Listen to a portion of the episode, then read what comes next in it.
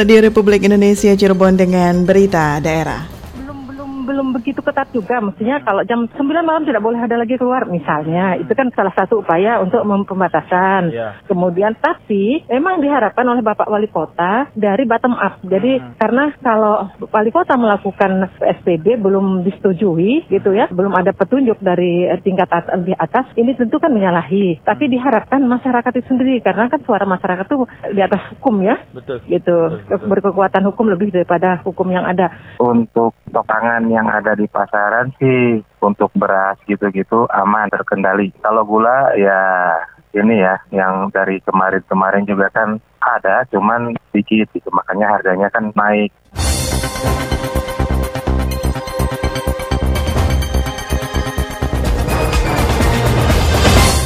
Seri berita karantina wilayah atau PSBB sangat perlu untuk mencegah menyebarnya virus corona atau COVID-19.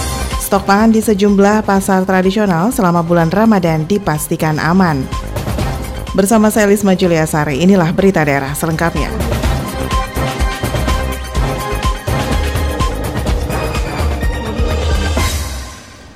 Karantina wilayah atau PSBB sangat perlu dilakukan untuk mencegah menyebarnya virus corona atau COVID-19. Selengkapnya dilaporkan Aji Satria.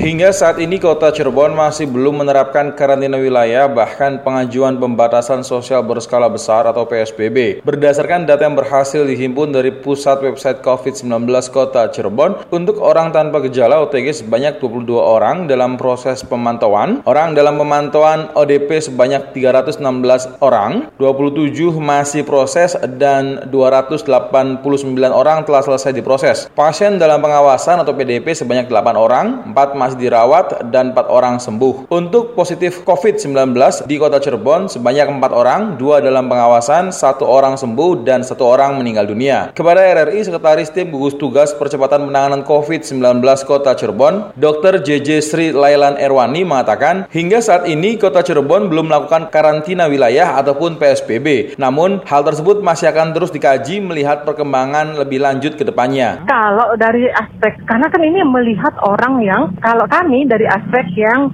terjadinya positif ya hmm. dengan kasus positif dengan memang kalau kita telusuri kasus positif ini yang awal mulanya di pasien-pasien yang datang dari luar Wah. kota Cirebon nah, itu sumbernya itu yang sampai terkenal petugas kita di sini hmm. gitu kan jadi memang sangat-sangat kita harapkan jangan ada lagi yang masuk keluar masuk hmm. kota Cirebon karena kita sekarang akan men-tracing yang di sini saja yang sudah terkontaminasi oleh mereka itu kan yang sebisa-bisanya itulah yang menjadi pekerjaan kita kita. Jangan lagi ada yang masuk-masuk dari luar lagi yang harus kita lagi eh, apa antisipasi. Sangat bagi kami yang dari kalangan medis gitu kan, dari kesehatan, aspek kesehatan sangat-sangat menginginkan gitu ya. Sangat menginginkan yang lebih ketat lagi. Karena sekarang kita melihat dalam minggu-minggu terakhir ini kok malah makin rame ya di kota. Jadi agak-agak masyarakat apakah sudah jenuh atau lain hal lain sebagainya yang menjadi alasan mereka untuk pada keluar. Jadi kita lihat bahkan perlindungan dengan masker pun mereka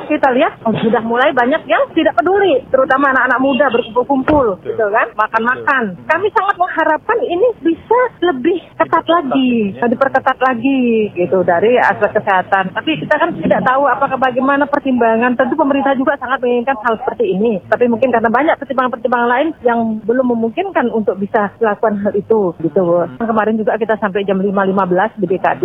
Jadi bagaimana penganggaran untuk yang tidak bisa mencari nafkah uh, untuk membantu membantu keluarga-keluarga sehingga kita bisa menerapkan aturan yang lebih ketat gitu loh. Oh. Karena kita tidak bisa menghentikan melakukan social distancing, at home, tapi mereka juga butuh makan sementara bantuan belum keluar gitu kan. Belum belum belum begitu ketat juga. Mestinya kalau jam 9 malam tidak boleh ada lagi keluar misalnya. Itu kan salah satu upaya untuk pembatasan. Yeah. Kemudian tapi memang diharapkan oleh Bapak Wali Kota dari bottom up. Jadi hmm. karena kalau Wali Kota melakukan PSBB belum disetujui gitu ya, belum ada petunjuk dari eh, tingkat lebih atas, ini tentu kan menyalahi. Tapi diharapkan masyarakat itu sendiri, karena kan suara masyarakat itu di atas hukum ya. Lebih lanjut, Dr. JJ Sri Lailan Erwani berharap masyarakat untuk mematuhi seluruh anjuran pemerintah dalam melakukan pembatasan aktivitas di luar rumah dan selalu menjaga asupan makanan serta gizi dan berolahraga agar sehat selalu. Aji Satria melaporkan.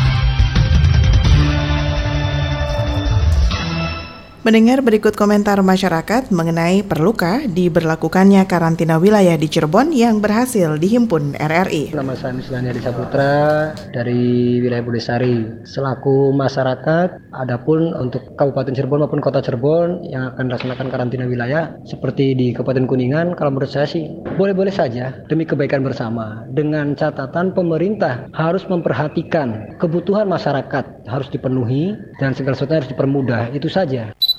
Sebaiknya untuk di Cirebon baik kota maupun kabupaten itu perlu dilakukan karantina wilayah. Soalnya semakin merebaknya orang-orang yang positif terkena virus corona membuat kita jadi semakin takut ya karena rentan sekali penyebaran virus ini dan dengan mudah bisa menular ke beberapa orang pemerintah kota Cirebon dan Kabupaten Cirebon sepatutnya memang memperlakukan karantina wilayah gitu. Karena Cirebon itu merupakan daerah atau kota perlintasan ya, baik dari Jakarta apa pun dari daerah lainnya menuju ke Jawa Tengah dan Jawa Timur dan itu sudah pasti melalui Cirebon sehingga timbul kerawanan Menurut saya masih belum perlu untuk dilakukan karantina wilayah karena kabupaten dan kota Cirebon itu berpenghasilan dari nelayan dan petani. Mereka yang sejatinya membutuhkan nafkah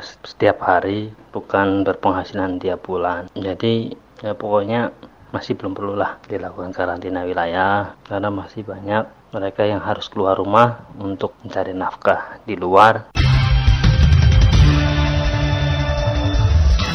Untuk membahas lebih lanjut mengenai perlukah diberlakukannya karantina wilayah di Cirebon, kita ikuti wawancara reporter dengan pengamat kebijakan publik yang juga Wakil Rektor 1 Universitas Majalengka, Dr. Haji Diding Bajuri MSI.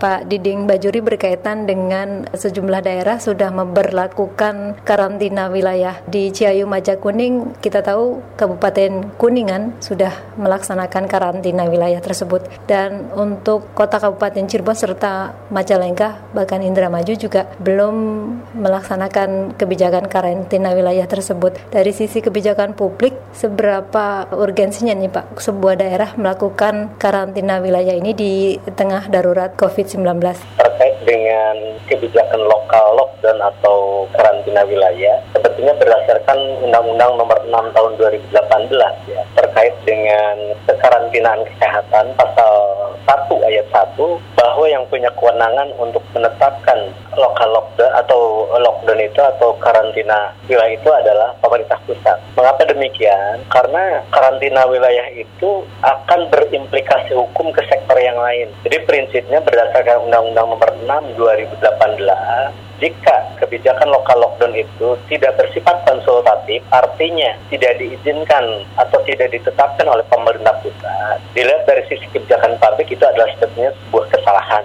Artinya itu adalah kebijakan yang sifatnya disprosedur. Jadi tentu jika misalnya suatu daerah menginginkan atau berdasar urgensi protokol kesehatan yang sudah dilakukan di daerah dan mereka mempertimbangkan ini perlu adanya lokal lockdown, ini sifatnya harus konsultatif ke pemerintah pusat. Nanti Badan Nasional Penanggulangan Bencana itu atau BNPB itulah yang berhak atau yang memiliki kewenangan untuk menentukan suatu daerah itu apakah perlu lockdown atau tidak. Kemudian kalau Bapak melihat sampai dengan saat ini untuk wilayah Cirebon saja Pak, perlu tidak Pak ini ada pemberlakuan karantina wilayah ini? Kalau pertanyaan itu saya ingin justru balik bertanya dulu, sampai sejauh manakah koordinasi antar wilayah atau antar kabupaten kota di wilayah tiga Cirebon? Sudahkah ada koordinasi khusus terkait dengan dampak COVID-19 Lalu sampai sejauh mana urgensinya jika perlu ada lokal lockdown misalnya. Karena menurut saya tentu barangkali ada karakter yang berbeda atau setidak-tidaknya ada urgensi yang berbeda antar wilayah atau antar kabupaten kota di Cirebon ini.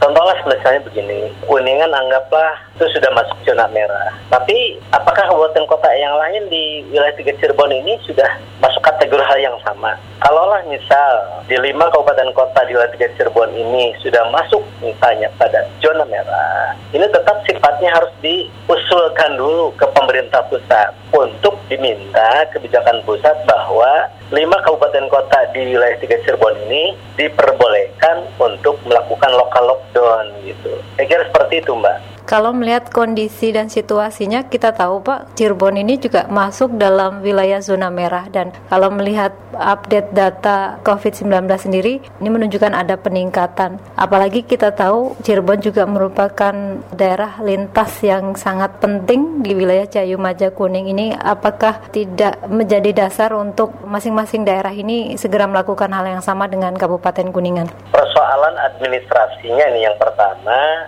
Kalau dulu kan ada istilahnya apa namanya Badan Koordinasi Pemerintahan dan Pembangunan ya BKPP. Sekarang kan tidak ada fungsi itu sehingga fungsi koordinasi ini kalau begitu perlu ada inisiasi dari salah satu kabupaten kota di wilayah Cirebon misalnya bisa tidak kota Cirebon itu sebagai inisiator untuk mengundang para pimpinan daerah kabupaten kota di lima wilayah ini untuk misalnya membangun kesepakatan atau kesepahaman dan kesepakatan apakah perlu tidak urgen tidak misalnya bahwa wilayah Tiga Cirebon ini itu melakukan atau menerapkan kebijakan yang sama yaitu lokal lockdown cuman kalaupun sudah ada kesepakatan tentang lokal lockdown itu sekali lagi menurut pemahaman saya tetap sifatnya ini harus diusulkan terlebih dahulu ke pemerintah pusat. Baru setelah pemerintah pusat mengizinkan wilayah tiga Cirebon ini untuk melakukan lokal lockdown, ya tentu itu tidak ada masalah. Karena sekali lagi, ketika misalnya suatu daerah menetapkan lokal lockdown atau karantina wilayah, ini ada implikasi hukum ke sektor-sektor yang lain. Sudahkah dipertimbangkan implikasi itu secara komprehensif gitu? Jangan sampai kebijakan ini terkesan terburu-buru, kurang memerhatikan implikasi lain dari kebijakan yang nanti akan diterapkan. Kalau melihat dari bobot implikasi hukum tersebut, lebih berat karantina wilayah atau mungkin PSBB Pak ketika daerah itu memilih untuk menuju ke percepatan penanganan COVID-19 ini? Kalau terkait dengan percepatan dan kecepatan penanganan itu, saya kira itu clear ya, baik itu PSBB atau apalah namanya. Tapi yang pasti itu sekali lagi implikasi yang lain misal implikasi yang lain itu ke sektor ekonomi lah misalnya. Ke sektor investasi ke sektor wah semua sektor di luar kesehatan mungkinnya. Apakah ini semua sudah disiapkan oleh pemerintah daerah di masing-masing yang lima kabupaten kota ini mengantisipasi ketika kebijakan lokal lockdown ini diterapkan? Semua harus sudah siap gitu loh. Bahwa sektor-sektor lain yang mendukung ini semua mendukung kepada kebijakan lokal lockdown. Ketika lokal lockdown ini diterapkan yang sampai ada implikasi misalnya sulitnya suplai kebutuhan pokok agak sulit. Misalnya sulitnya hal-hal lain lah intinya yang terkait dengan pelayanan publik. Nah ini intinya menurut pandangan saya satu perlu ada inisiator di antara pemerintah kabupaten kota di wilayah tiga Cirebon ini untuk menyamakan visi dan persepsi terkait dengan urgensi. Yang kedua, ketika misalnya pemerintah pusat memberikan izin ada karantina wilayah, bagaimana langkah-langkah lainnya sehingga uh, tidak berimplikasi secara negatif kepada sektor-sektor yang lain. Artinya sektor-sektor yang lain tetap aman, tidak terganggu meskipun misalnya kebijakan karantina wilayah ini dilaksanakan. Itu itu harapan saya dari si publik. Harapan untuk wilayah Jayu Majakuning secara umum gitu Pak? Dengan hilangnya Badan Koordinasi Pemerintahan dan Pembangunan ini, di situ menjadi sekat ya agak sulitnya ada kebekuan komunikasi di antara pemerintah daerah di kabupaten kota yang dulu istilahnya wilayah Ciawi Kuning itu atau sekarang Ciawi Kuning itu hilang di situ. Siapa sekarang yang mengatur mekanisme sentral komunikasi? Itu menjadi tidak ada karena itu ditarik kembali ke provinsi. Tapi terlepas dari itu semua memang dengan adanya dampak COVID-19 ini perlu disikapi secara serius dan komprehensif bagaimana langkah-langkah konkret dan strategi. Namun demikian memang ini juga agak kesulitan kesulitan ketika ini mohon maaf contoh misalnya Majalengka itu relatif masih kondusif yang saya lihat di Majalengka. Artinya pertama dari si dampak apa namanya orang yang mungkin berada dalam pantauan dan sebagainya ini relatif agak terkendali artinya tidak tidak banyak yang terkena sehingga kelihatannya dari sisi sosial ekonomi masyarakat di Majalengka ini masih bagus lah belum banyak begitu terganggu. Tapi mungkin di ya tadi di Kuningan di Indramayu apalagi di Cirebon ini udah udah urgen nih perlu ada kebijakan lokal lockdown itu atau karantina wilayah itu. Nah untuk itulah saya kira secepatnya perlu ada pertemuan dulu menurut saya karena ini sekali lagi kalau yang kita ambil klaimnya adalah Ciayu Majak Kuning. Untuk itu perlu ada pertemuan dulu. Perlu ada kesepakatan bersama. Kemudian bagaimana langkah-langkah selanjutnya ketika kebijakan itu kemudian diizinkan atau di, direstui oleh pemerintah pusat. Seperti apa langkah-langkahnya? Seperti apa koordinasinya?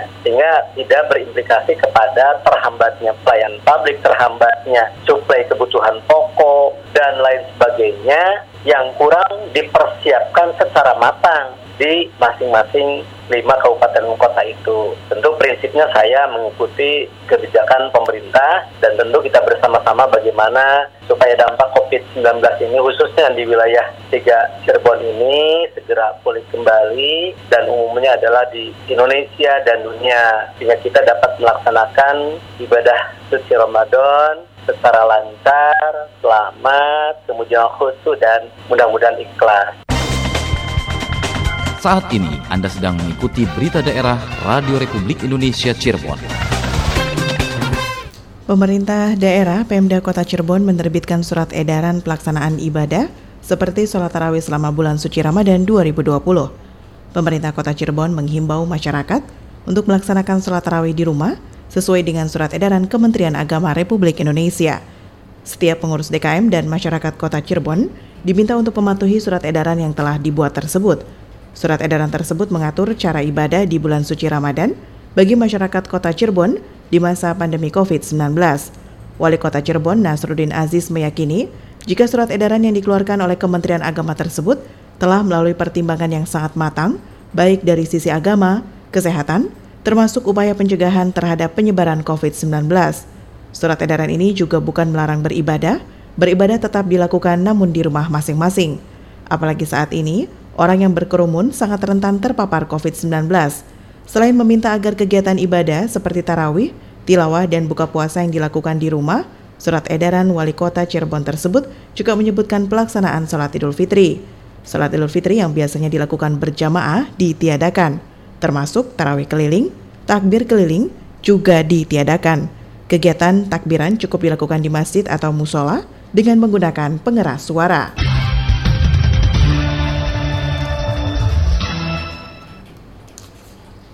Dampak pandemi coronavirus dirasakan di daerah.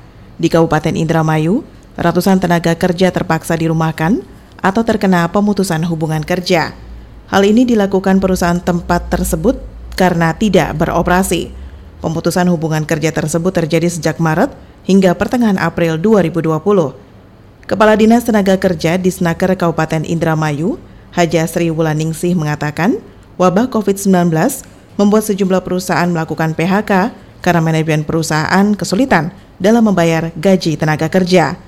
Beberapa perusahaan yang ada di Kabupaten Indramayu, berdasarkan data dari Disnaker Kabupaten Indramayu, ada sembilan perusahaan yang telah merumahkan dan mengambil kebijakan PHK terhadap tenaga kerjanya. Perusahaan yang mengambil kebijakan tersebut mulai dari perusahaan jasa tenaga kerja, toko kue, hingga pengelola objek wisata.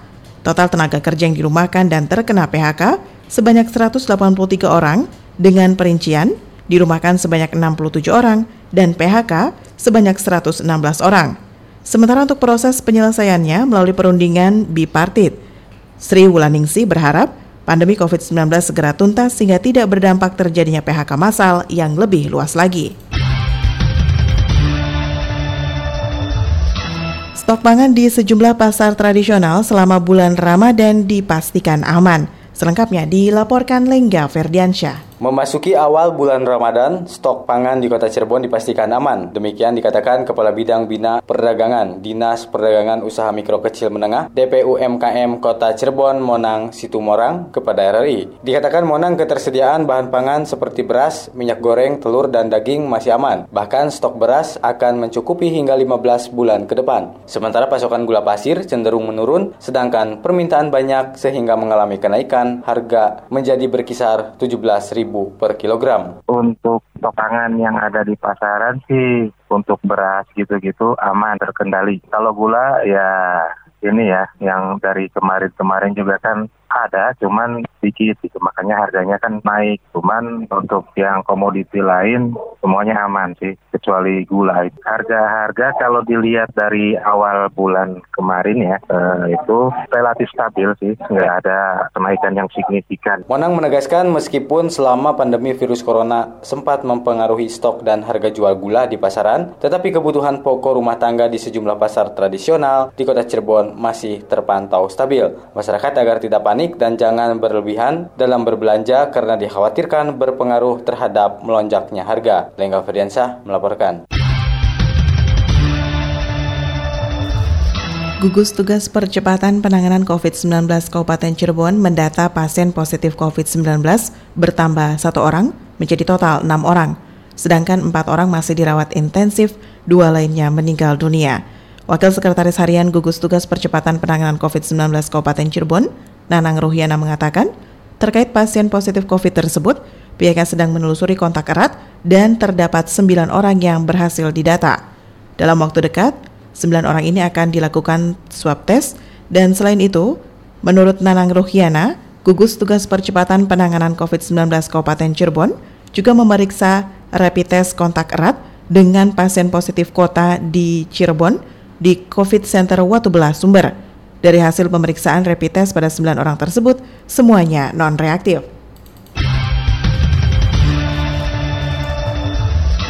Dinas Kesehatan Kabupaten Cirebon siap melakukan pemeriksaan kepada pemudik yang melintas di jalur Pantura maupun alternatif. Selengkapnya dilaporkan Yulianti. Pemerintah daerah Kabupaten Cirebon menyiapkan enam pos checkpoint atau posko tinjau sebagai langkah antisipasi terjadinya lonjakan kedatangan pemudik dari daerah epicentrum seperti Jakarta, Bandung, dan sekitarnya. Enam pos checkpoint meliputi pos checkpoint Weru di wilayah Duku Puntang, Kepetakan, Mundu, Gerbang Tol Keluar Ciperna, serta Terminal Ciledug. Berbagai unsur SKPD dalam tim gabungan telah siap siaga melaksanakan kegiatan sesuai tupoksinya masing-masing, termasuk Dinas Kesehatan. Di sela pemantauan ke pos checkpoint, Kepala Dinas Kesehatan Eni Suhaini kepada media mengatakan, pos checkpoint dilengkapi sejumlah peralatan kesehatan untuk memeriksa kondisi para pemudik yang memaksakan diri pulang ke kampung halaman. Checkpoint di Weru udah kita siapkan untuk mengecek pemudik-pemudik yang membandel ya, karena kan pemerintah sendiri kan sudah membuat membuat surat bahwa tidak boleh mudik sejak tanggal 24 kita lihat kita juga akan ngecek akan ketahuan apakah masih ada pemudik atau tidak pada tanggal 24 itu. Kalau ada pemudik karena lolos ya kita tentunya mungkin sesuai dengan arahan Pak Bupati bahwa kalau udah nyampe sini ya gimana? Masa mau diusir gitu kan? Tapi yang penting bahwa nanti pada saat dia nyampe ke rumahnya ya dia harus isolasi mandiri selama 14 hari. Nggak boleh ke mana-mana karena kalau ke mana-mana berarti dia tidak sayang keluarga tidak sayang tetangga tidak sayang masyarakat nanti akan dicek akan dicek diperiksa suhunya. Kemudian ada pemeriksaan tensi juga. Nanti kalau dia memang suhunya lebih dari 37 akan diberikan obat turun panas. Kemudian kita juga berikan vitamin. Kita udah siapkan obat turun panas dan vitamin. Eni Suhaini menambahkan tenaga medis yang disiapkan dalam tim gabungan pos checkpoint sebanyak tiga orang dalam setiap sip selama 24 jam Disinggung mengenai pemeriksaan rapid test pada pos checkpoint, Eni menegaskan rapid test belum dapat dilaksanakan karena berhubungan dengan kebutuhan peralatan rapid test yang dikirim dari Provinsi Jawa Barat. Mengingat stok rapid test yang ada diprioritaskan bagi orang dalam pemantauan ODP dan pasien dalam pengawasan PDP serta orang dengan resiko ODR dari luar negeri. Saudara, sekian berita daerah kali ini. Terima kasih untuk kebersamaan Anda. Selamat menunaikan ibadah puasa untuk Anda yang menjalankannya. Selamat pagi, selamat beraktivitas. Demikian rangkaian berita aktual pagi ini dalam Buletin Berita Daerah Radio Republik Indonesia Cirebon.